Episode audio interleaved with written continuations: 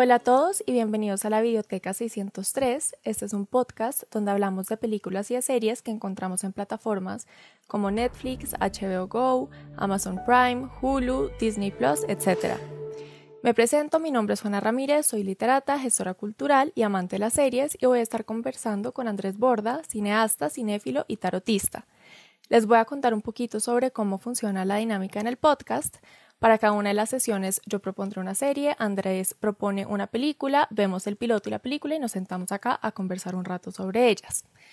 En este caso, yo propuse ver I May Destroy You o Podría Destruirte, una serie del 2020 escrita, dirigida y protagonizada por Michaela Cowell.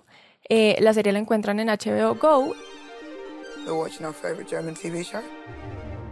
science, animation at, at the, the, same, same time. time.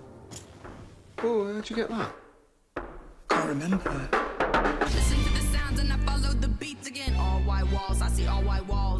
How'd you smash your phone? I don't know. How did last night end? Y Andrés propuso que viéramos la película She's Gotta Have It, una película escrita, eh, dirigida y también eh, cuenta con actuación de Spike Lee de 1986 que encontramos en Netflix.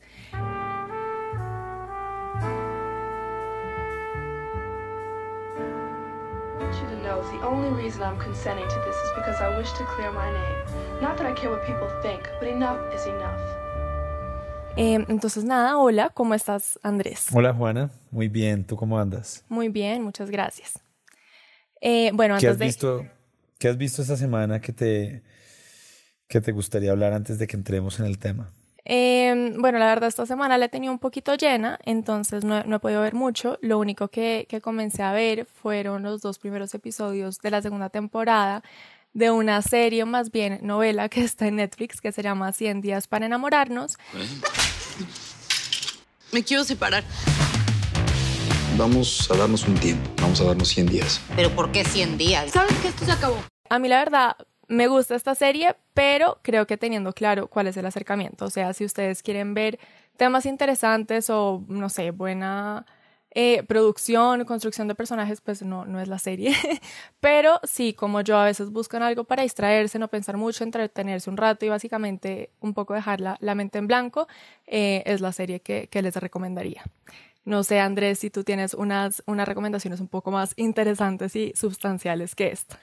No, no, no, yo, pues a mí no me gusta nada esa serie, nada. Eh, creo que em, vi dos episodios, y, pero pues no porque los escogí, sino porque estaban en la televisión em, y, no, no, no, no, no aguanté esa serie y no aguantaría esa serie. Pero respeto, claro. Digamos que yo también vi una, una película bastante ah, regular eh, de Guillermo del Toro, está en Netflix se llama mm, eh, Crimson Peak, eh, la cumbre escarlata. Ghosts are real. This much I know. Con Tom Hiddleston. Tiene un, elenco muy bueno. Eh, y es una película del 2015, justo dos años antes de hacer em, The Shape of Water. Y mm, yo no soy muy fan de Guillermo del Toro, la vi porque el género me, me, llama la atención, tiene que ver con fantasmas, eh, me dio curiosidad, es como una historia de época gótica y, y, es una película bastante regular en realidad, visualmente es muy, muy elaborada, muy estilizada, pero el libreto es bastante, como quien dice, como a medio armar, muchas tramas sin desarrollar, muchos personajes que se quedan a medio camino. No sé, no me gustó mucho. Esa fue la, la película que tuve tiempo para ver esta semana. ¿Y mm, qué más vi esta semana? Ah, bueno, he visto unos episodios de una serie que me ha divertido bastante, que es como el equivalente a tus 100 días, eh, eh, ya ni me acuerdo cómo se llama, esas, 100 días para enamorar. Para enamorarnos, sí. 100 días para enamorarnos. Cobra Kai, Cobra Kai, que es una serie, una comedia eh, que como que retoma los personajes de la película Karate Kid de los años 80 ahorita. Es bastante, me ha parecido bastante divertida, es, es chistosa, es muy, muy, muy bien armadita y, y me he divertido mucho. He visto dos episodios y la recomiendo bastante. Bueno, buenísimo. No, no he visto, no he visto ninguna. Creo que no, no, no me emocionaste mucho para ver la de Guillermo del Toro, pero de pronto voy a chismosear entonces la serie. Dale, te la recomiendo. Gracias. Eh, bueno, ya para comenzar entonces con, con, nuestra serie de hoy, les, les voy a contar un poquito más sobre I May Destroy You. Eh, antes de hablar sobre la serie, voy a presentarles un poquito a Michaela Cowell, la, como ya dije, la que lo escribió y la protagonista. Ya van a entender por qué es tan importante que les hable un poquito sobre ella. Eh, Michaela es una mujer negra británica, estudió teatro y mm, escribió su primera producción teatral, que luego se convirtió en una serie llamada Chewing Gum.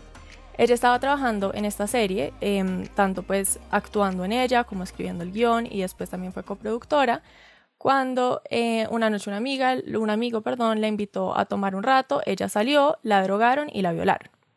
Esto porque es importante, porque la serie I May Destroy You habla sobre esto. Es una serie que ella escribió hablando sobre su experiencia, entonces es un poco eh, una autobiografía slash autoficción sobre pues, este evento que ella vivió.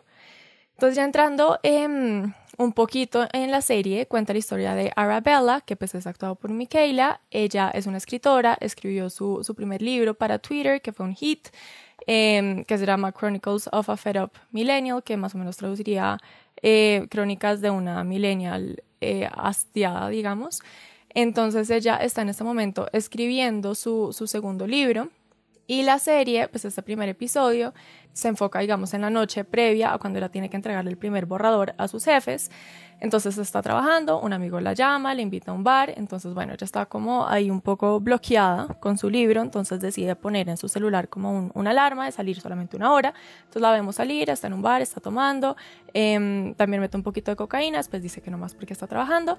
Y eh, después la vemos que en el bar está en muy mal estado, se cae del bar, sale absolutamente pues vuelta a nada y la volvemos a ver ya en la oficina, al otro día entrega el trabajo, la vemos en un muy, en, pues en un estado muy deplorable, está sangrando además, se ve que está muy drogada, intenta llegar a su casa, ni siquiera puede sola, la tienen que ayudar.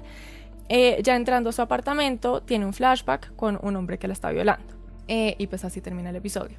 Un paréntesis, tengo que hacer una confesión. Yo sé que la idea en, el podcast es que veamos solo el piloto, pero pues sabiendo que, digamos, este tema de la violación es el, casi que la temática más importante de la serie y solamente lo vemos en los últimos 5 segundos del episodio, no me aguanté las ganas.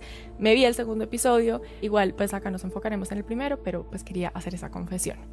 Ya volviendo a la serie, a mí me gustó mucho, me encantó el guion, me encantó la actuación, eh, me encantó la construcción de los personajes, me gustó muchísimo la música también y no sé, creo que toca bastantes temas que, que nos dan para hablar sobre todo eh, pues transversales a la película.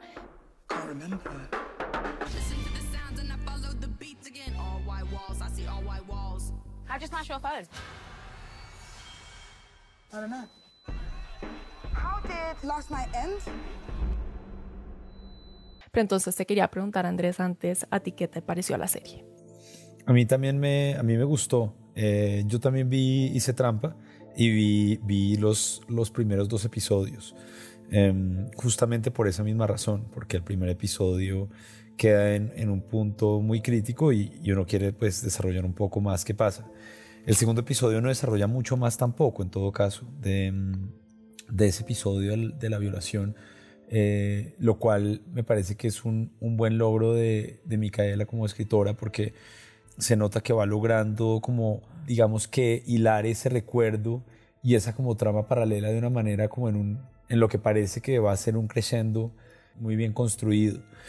Es una serie, como tú bien dices, hiperrealista, o sea, es una serie basada en la vida de, de ella, en donde los personajes son inspirados en ese mundo que la rodean y en donde digamos que las distintas historias que van viviendo los personajes hacen eco a, digamos que, mm, ese eje temático, ¿no? Que es como un poco el, el, las relaciones entre hombres y mujeres en medio de esta Londres urbana. Es una, es una serie que a mí, a mí me gustó, a mí me costó trabajo empatizar con los personajes, para serte sincero. Eh, no sé si es señal de que me estoy volviendo más viejo o qué, pero me costó trabajo empatizar con, con ese mundo. Es un mundo que, que, que yo conozco, eh, transversalmente, digamos, ese mundo como de agitado, entre creativo, pero también extremadamente materialista, típico de, de, Londres, por ejemplo. Y a mí me costó trabajo empatizar con los personajes, a mí me costó trabajo empatizar con, conectar con ella como protagonista. No porque me cayera mal, sino porque no, no encontraba muchos puntos en común con ella. Pero digamos que ese, pues bueno, primero que todo como el centro dramático de la historia, que es esta como violación que ella eh, sufre en este, en este bar, en este baño, este bar. Y este es un mundo como de, de, Londres, para mí son lo suficientemente atractivos para querer seguir viendo la serie. Entonces eh, me gustó, no me encantó, pero sí me gustó y sin ninguna duda eh, la seguiré viendo y terminaré de ver em, la temporada, que me imagino, supongo que no es una, una serie que se prolongue, sino que será una miniserie, estoy suponiendo. Sí, no, la verdad estoy de acuerdo contigo. A mí me pasó lo mismo con los personajes y también creo que, bueno, sobre todo con Arabella, porque creo que es un personaje muy fuerte. O sea, siento que así como pasa dentro de la serie, que tú ves que o los personajes más o menos la quieren o la odian, yo creo que como que también tienes impacto en los espectadores, no tanto de quererla o odiarla, pero es una personalidad que es, es difícil, es complicada. Pero yo creo que eso en parte a mí me llamó más la atención sabiendo que va a ser una serie que hable sobre la violación porque creo que normalmente, pues al menos lo que yo he visto como en películas y series, por ejemplo, para, pues para mencionar una eh, reciente de violación que pues fue bastante popular, 13 Reasons Why, creo que la, como la, los personajes mujeres violados tienen una, una personalidad digamos, un poco más suave que uno ya un poco puede adivinar e imaginar cómo van a reaccionar frente a esto. En cambio, siento que con Arabella a mí me daba intriga como con su personalidad tan fuerte, cómo, cómo va a pasar por todo este proceso. Entonces eso me dio como un poquito más de intriga. Sí, sí, yo creo que el tema de la violación la, lo tendremos que hablar más adelante porque es un tema que está en ambas, en la película también está. Entonces, creo que dejémoslo en reposo y si quieres sigamos y hablamos de la película antes de, de entrar más en detalle en, en, la serie. Perfecto. Bueno, cuando, cuando Juana me propuso ver I May Destroy You, yo busqué en el catálogo de Netflix y de Amazon y de HBO Go, HBO Go que tienen, como he dicho anteriormente, carecen mucho de, películas clásicas y películas más viejas, pero tienen esta, esta pequeña joya de Spike Lee, que es She's Gotta Have It. Es una película que creo que llegó al catálogo de ellos porque Spike Lee hizo una serie que yo no he visto, que también tiene el mismo nombre, She's Gotta Have It, y es una serie mm, eh, que salió creo que hace, hace dos años. I've never seen anybody who liked to look at themselves more than you do. Don't you ever get tired? Never happened, baby. No. What? No. What? No. What? Just let me smell it. It seems that men are taught not to be in touch with themselves, with their true feelings, but the things that they do say. I'm everything that you need. Esta película es del año de 1986. Es la película que catapultó la carrera de Spike Lee estuvo en Cannes, se ganó un premio importante y fue nominado a la Cámara al premio por, por mejor cinematografía. Es una película que tiene el espíritu típico de muchas películas de Nueva York. El cine neoyorquino ha tenido una característica muy específica, sobre todo en esos años, en los años 70, 60, 70, 80. El cine de John Cassavetes, eh, una película como Shadows, se siente la influencia acá. Eh, se siente también la influencia del cine de Woody Allen, en el sentido en que Woody Allen se atrevió como a romper con muchas barreras de cómo se hacía el cine. Se siente también como ese espíritu entre documental y ficción típico de las películas de Martin Scorsese. Y es una película muy, a mí me encantó, a mí me parece una película súper refrescante, con un estilo muy, muy, muy interesante. Eh, una narrativa muy, muy, muy bien lograda y que, digamos, cuenta la historia de esta mujer que se llama Nora Darling, que es una mujer negra en Nueva York, que, de la cual hay tres hombres y otra mujer perdidamente enamorados de ella, pero ella se rehúsa a pertenecerle a ninguno de ellos o a tener un, digamos que una relación exclusiva con ninguno de ellos. Y el formato en el que está contada la película es como un documental, es un documental falso, en donde los personajes dan testimonios a cámara y hablan de Nola, y, hablan de ella y ella, ella, y, y, como que vamos a las escenas, que son filmadas en un blanco y negro espectacular, 16 milímetros. Hay un pequeño juego en donde hacen alusión al mago de Oz y se va a color la película. Es una película que a mí me gustó muchísimo. Tiene una escena muy fuerte y más fuerte en el contexto de hoy en día, yo creo, y que creo que es muy importante que discutamos ahorita más adelante, que es justamente con el tema de la, de la violación. Me gustaría saber tú qué pensaste de la película, Juana. Bueno, Andrés, te cuento a mí. A mí me gustó, me gustó mucho la temática, me gustó mucho, no sé, esta narrativa de contarlo desde distintos puntos de vista, conocer a un personaje desde distintos puntos de vista y también un hecho. Tengo que aceptar que me pareció un poco lenta, digamos, la vi con mi novio, a él no le gustó nada.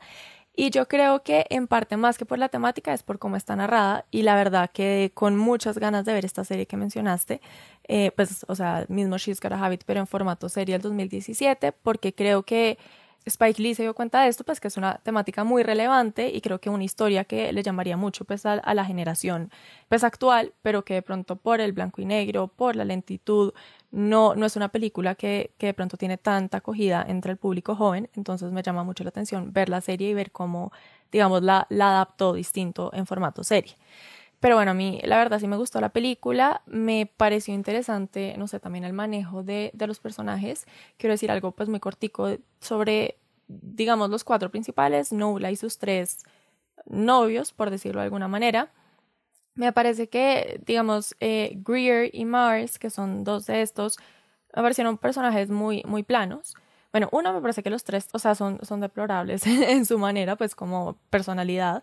Greer, pues, es un hombre machista, racista, y es básicamente un, no sé cómo decirlo, más que un, un patán, o sea, realmente cada vez que hablaba quería callarlo.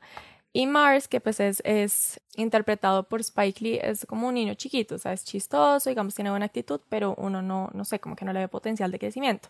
Por otro lado, ya tenemos a Jamie y a Nola, que me parece como los personajes más redondos, más interesantes para analizar, porque les, les vemos, al menos yo le vi cambio y sobre todo en este tema pues que ya hablaremos sobre la violación. O sea, creo que esa escena, ese punto hace que yo viera, pues hizo que yo viera muy distinto a estos dos personajes y que ambos actuaran de una manera que no me esperaba. Em, bueno, esa es como mi impresión general sobre la película. Ok, eh, me, me, me, me, sorprende mucho. Eh, me sorprende y no me sorprende mucho lo que, lo que dices sobre que te pareció lenta la película al comienzo y como a tu novio no le gustó para nada la película. Digamos que sin ninguna duda, para mí surgen muchas preguntas al respecto, porque yo soy, yo soy un amante del cine clásico. Yo me disfruto más una película muda que una película contemporánea. Te lo pongo así, digamos. Y, y, a, mí me, a mí, por ejemplo, esta película, a mí me, desde el comienzo, estéticamente y narrativamente, a mí me atrapó. Y nunca la sentí lenta. Pero digamos que me, me pregunto, y te hago la pregunta a ti, si no será que estamos como audiencias maleducándonos, nos están maleducando porque eh, las series, las películas están usando audiovisualmente, son formatos muy, muy estándar, la mayoría, toman muy pocos riesgos narrativos, no juegan con distintas maneras de contar una historia. Aquí, por ejemplo, Spike Lee hay momentos donde cuenta transiciones de escenas a través de fotografías. Eh, él toma fotografías de unos personajes en el metro y vemos el personaje en el metro a través de fotografías, como que ese recurso, él se arriesga a usar unos recursos narrativos que son inusuales y que van a... Mm, juega, juega con los recursos narrativos del cine, eh, con las fotografías, con el cambio a color en un momento de una escena, cosas que a mí, a mí personalmente me atraen muchísimo y a mí me hacen mucha falta en, series como tipo I May Destroy You. Yo digo como me hace falta un tratamiento estético que tome más riesgos. No sé tú qué piensas de eso. La verdad sí estoy de acuerdo. Yo creo que en parte es que nuestra generación, pues no, no toda, pero eh, de pronto mi novio y yo estamos mal acostumbrados y, y, vemos un poco el mismo formato siempre. Y vamos a ser honesta, esa, esa parte de las fotografías a mí me gustó mucho, pero para para serte honesta, yo no pensé que fuera como una cosa muy creativa de Spike Lee, sino que lo tomé más por el lado de mm, pues, saber que era una película con, con un presupuesto muy bajito, muy low budget, entonces yo dije, bueno, seguro, en vez de llevar la cámara y todo al metro, es más fácil tomar un par de fotos, es más barato y pues crea como, pues, o sea, queda algo artístico y muy lindo, pero no sé, yo pensé como el detrás de y dije, yo creo que es más como por esto. Seguro. Pero Seguro. pero, pero sí, estoy de acuerdo contigo que, que de pronto nos, nos cuesta un poquito más a, a nuestra generación, obviamente sin, sin querer generalizar, eh, encontrarnos con un cine clásico que, que maneja formatos distintos a los, a los más modernos. Digamos que más que la audiencia, mi problema no, no es con la audiencia, sino con, con el, la manera como se está produciendo este contenido. Y es que está muy estandarizado la fotografía, el uso de cámaras, la manera como se cuentan estas historias. Y, digamos que en esa manera, en ese estándar de cómo se cuentan las historias, pues se pierde un poco como lo que se llamaría un, ojo de un autor o como una visión sobre la historia. Eh, muchas de estas series cuentan con uno, dos, tres, cuatro, cinco directores. Entonces cada uno está luchando por contar la historia muy bien, pero al mismo tiempo está luchando porque no se pierda como la homogeneidad que quieren crear con la serie. Em, yo creo que también este, no sé, como cambio en formato se debe un poco como a la, no sé, como a la, a la popularización de, del cine. Yo creo que antes el cine correspondía más como a, a un arte en sí y yo creo que ya tenemos distintas películas o series que unas son más como artísticas y demandan más pensamiento por parte del espectador y, como más, no sé, como un análisis mayor, mientras que otros, como hablamos con 100 días para enamorarnos, es sentarse a no pensar en nada. Y yo creo que es algo que, digamos, para mí, yo creo que es como el género principal. O sea, yo digo, no sé, una noche con mi novio, como, bueno, veamos una película, ¿y qué quieres ver? Y la primera pregunta no es terror, romance, drama, es quiero ver algo que me haga pensar o hoy quiero ver algo que no me haga pensar. O sea, ese es mi como el primer género que yo escribo. No, me encanta, me encanta eso. Deberían preguntarle eso a uno en las plataformas porque todos somos, todos creo que estamos en lo mismo. Es, ¿Quiere pensar o no quiere pensar? uno escoge y ahí ya le sale el contenido para, para el uno o lo otro. Así es, así es. Bueno, Andrés, no sé, ya, ya que tenemos como la, la presentación de la serie y la película, me gustaría que empezáramos a, hablar como de temas transversales o hacernos preguntas sobre, sobre ambas. Te voy a lanzar una primera. Ambos personajes, tanto Nola como, como Arabella, son, son artistas. Eh, Nola es artista plástica, Arabella es escritora. ¿Cómo crees que, que esta como labor artística incide en, en, su personalidad, en su forma de interactuar, en lo que les pasó, o si te parece que no incide o no sé? Em, digamos que siento que su quehacer artístico, digamos que tiene lo que marca es como la pauta de la historia y un poco como el mundo que vamos a explorar. O sea, no vamos a explorar el mundo de dos mujeres ejecutivas, sino dos mujeres bohemias que tienen un estilo de vida muy, muy particular. Digamos que, por ejemplo, Arabella es una escritora que tiene un bloqueo tremendo de escritora, de escritura, no está muy apasionada por hacerlo, entonces como que entrada como que rompe con ese cliché del escritor romántico que está en su ático escribiendo la obra maestra. No, Arabella no tiene ninguno de esos como clichés de, los personajes. Y en el caso de, de Nola, eh, su quehacer artístico, digamos que es muy sutilmente tocado en un momento en donde muestran una de las pinturas y, hacen un contrapunto con lo que está pasando y, y, la pintura, pero no, nunca la vemos trabajando, nunca la vemos pintando. Y en el caso de Arabella, hasta ahorita no hemos visto cómo su vida personal influye en su escritura. Entonces hasta ahorita siento que esos son características de los personajes, pero no siento que sean como, no creo que sea algo que se estén preguntando las narrativas. Las narrativas no están preguntándose sobre el quehacer artístico hasta ahorita, de pronto más adelante en la serie sí lo hace. En el caso de, de She's Gotta Have It, la película de Spike Lee, yo siento que no tiene como, como una relevancia. Em, yo a ti, eh, Juana, quería hacerte una pregunta sobre un tema particular que, que digamos que es un tema transversal en I May Destroy You y un tema, digamos que medio superficial, pero que tiene una escena muy fuerte en She's Gotta Have It, que es el tema de la, de la violación. En, en I May Destroy You, como explicamos antes, hay una violación o una aparente violación y que es transversal en la historia. En She's Gotta es una escena que ocurre hacia el final de la historia y que de alguna manera es impactante eh, por la manera como fue filmada, la, manera como los personajes reaccionan a la escena y a lo que ocurrió, ocurre en esa escena. Digamos que no hay muchas consecuencias tampoco sobre lo que ocurre ahí. ¿Tú, tú qué sentiste al ver esa escena? En, She's Gotta Have It específicamente?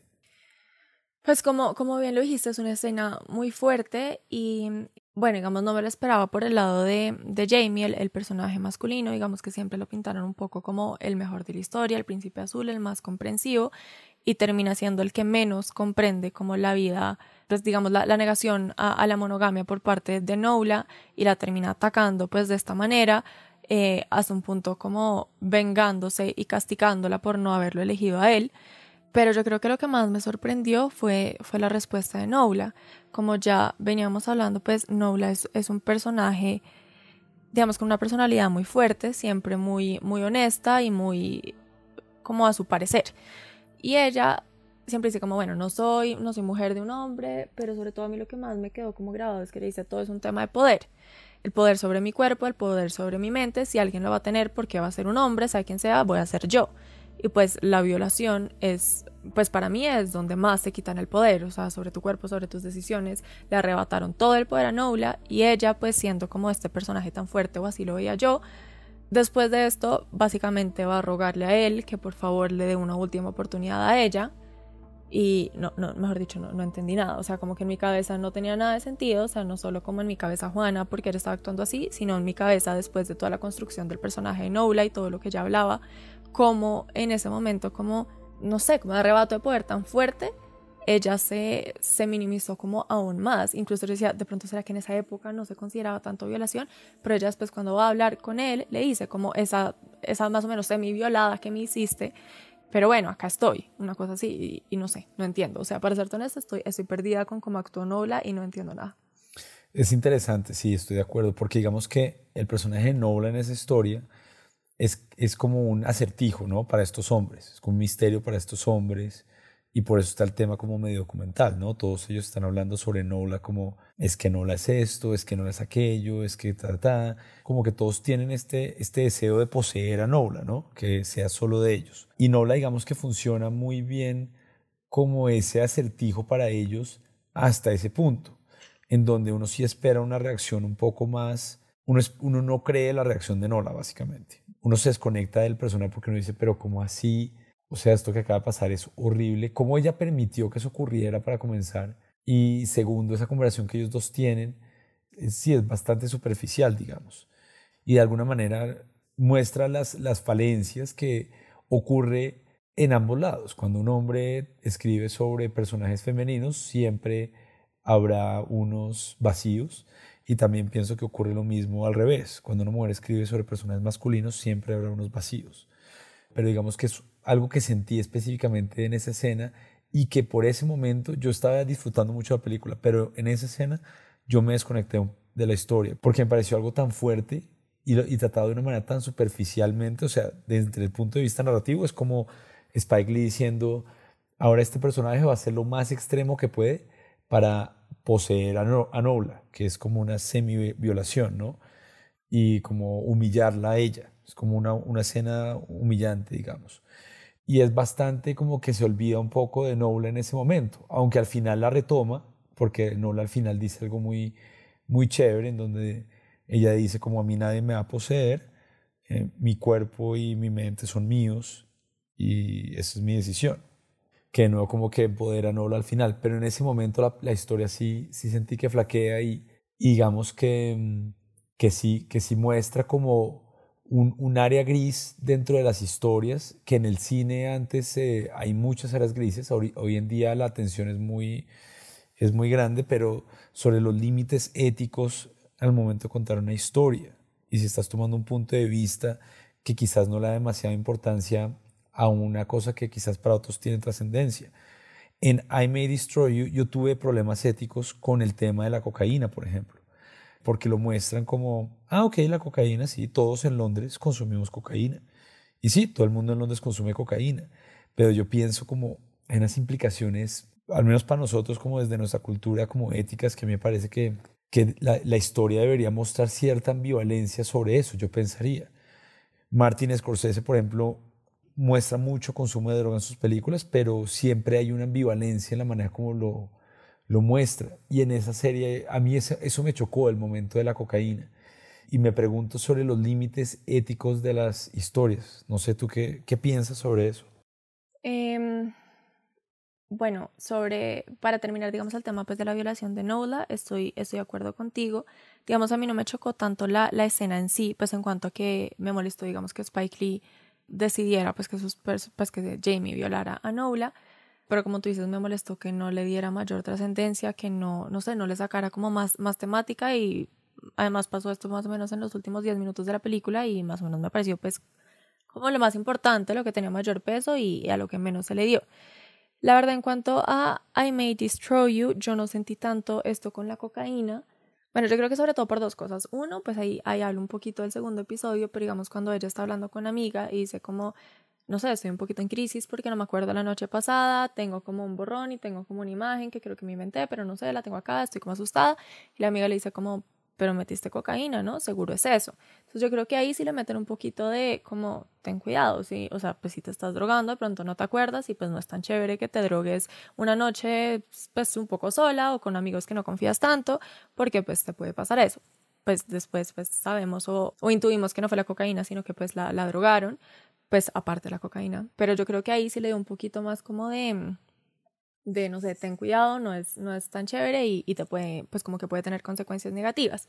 Y lo otro, yo creo que ya pues es un poquito exterior a la serie, pero viendo un discurso que dio Micaela Cowell, ella habla como, pues que ella le pasó esto, después del el éxito de, de Chewing Gum, ella se metió mucho en la cocaína y un poco se desconectó como de ella misma por estar como en todo este hype de ser una nueva celebridad, y yo creo que eso también es lo que intentaba pues eh, demostrar en Arabella, como bueno, fue un hit su primer libro, entonces ahora está metida en la cocaína y eso pues le va a traer consecuencias negativas. Entonces, no sé, en Enemy Destroy You yo creo que sí, sí manejan un poco esa ética de como ten cuidado que, que te pueden pasar cosas, cosas malas con las drogas. No sé.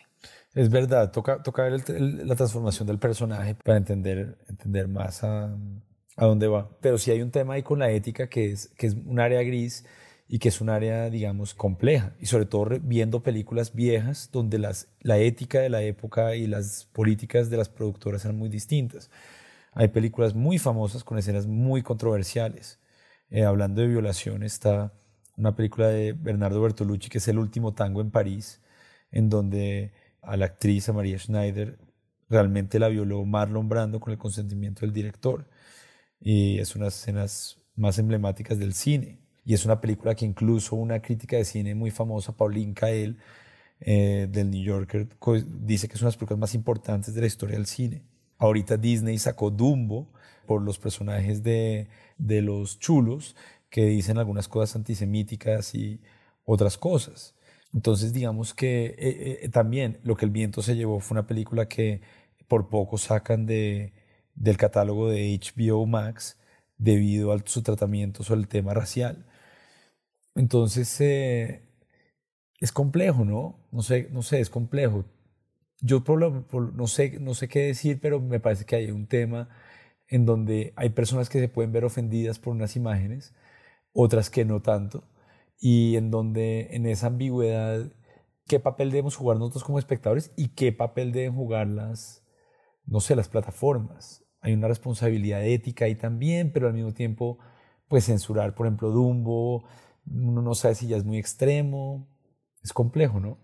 Sí, yo creo que esto, esto es un tema bastante complejo que da para muchos, o sea, yo creo que realmente para mí es, es muy importante la no censura, o sea, sea lo que sea, yo creo que eso no nos trae nada bueno como sociedad.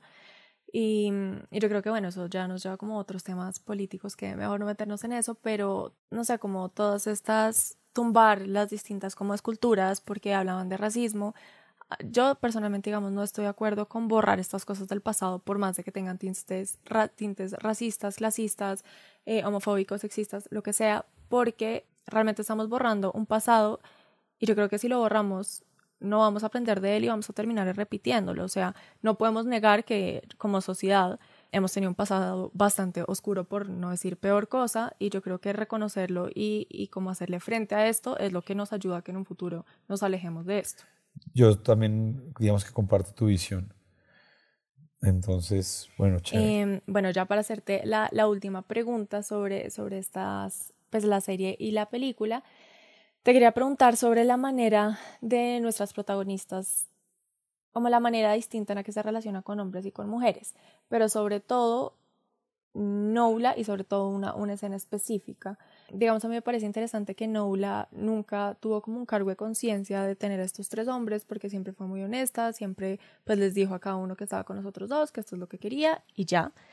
Pero me pareció muy fuerte la escena donde ella tiene una pesadilla eh, donde se imagina a, las tres mujeres de estos tres hombres, sea novia, esposa, lo que sea, y que las tres mujeres le recriminan a ella estar con ellos, estar robándoselo, y ella pues se, se despertó toda angustiada, o sea, literal es una pesadilla, le da susto que a estas mujeres la, como que le recriminan y la ataquen, y no sé, no, no, no sé muy bien cómo leer esto y te quiero preguntar tú, tú cómo lo ves y que me ayudes como a entenderlo, porque me, me pareció extraño, como que frente a los hombres ella estuviera muy tranquila, pero no sé, se sintiera como más asustada, asustada no es la palabra, pero como más no sé, de pronto tenía como más cargo de conciencia cuando pensaba en las otras mujeres y no sé cómo leer esta escena.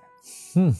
Es una escena rara esa escena, es como, como que sale de la nada además y no tiene ninguna trascendencia después.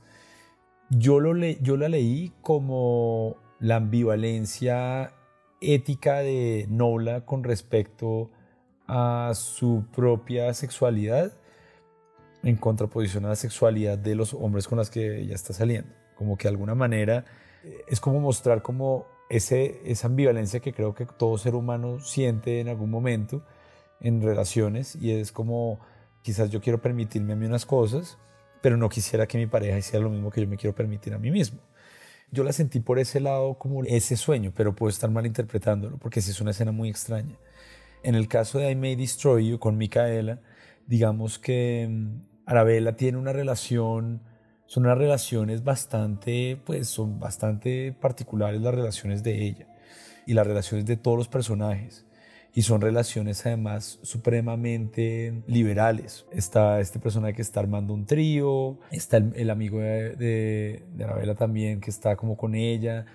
O sea, cada, cada línea narrativa tiene como su propia manera de, de investigar las relaciones humanas y finalmente creo que es sobre eso que va a tratar la serie, sobre la manera de interactuar y de relacionarnos en esta Londres con un ritmo frenético, en donde hay un montón de cosas normalizadas que quizás eh, la serie luego va como a poner en entredicho o va a explorar como la ambigüedad moral de eso. Y bueno, me parece mucho de que traiga ese tema a colación, porque finalmente tanto la película como la serie ponen en, en telón de juicio, digamos, que unas como concepciones morales lo pone a pensar en temas, digamos que éticos y morales de nuestra sociedad, de alguna manera. Sí, totalmente de acuerdo.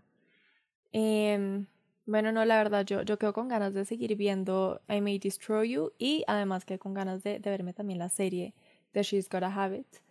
Y nada, yo creo que ambas, digamos, entran dentro de la categoría, como lo mencionamos, de cosas para pensar. Entonces, me parece, pues, interesante de pronto comentarlas más adelante si, si seguimos viendo. No sé si tú ¿Te seguirás viendo estas series o, no te llamaron tanto la atención? Eh, me llamó mucho la atención y es más, después de, de, oírte a ti y oír tus apreciaciones sobre I May Destroy You y tus preguntas, quedo con aún más curiosidad de seguir viéndola porque, porque tu punto de vista ha complementado mi, mi visión de, de la serie y de la película, por supuesto. Igualmente, sí. Bueno, Andrés, yo creo que ya terminamos por hoy. Me encantó hablar contigo sobre la película y la serie. Creo que tocamos bastantes temas interesantes. Gracias, Juana. Y seguiremos viendo cosas para pensar y para no pensar. Así es. Los esperamos entonces en más capítulos de Videoteca 603.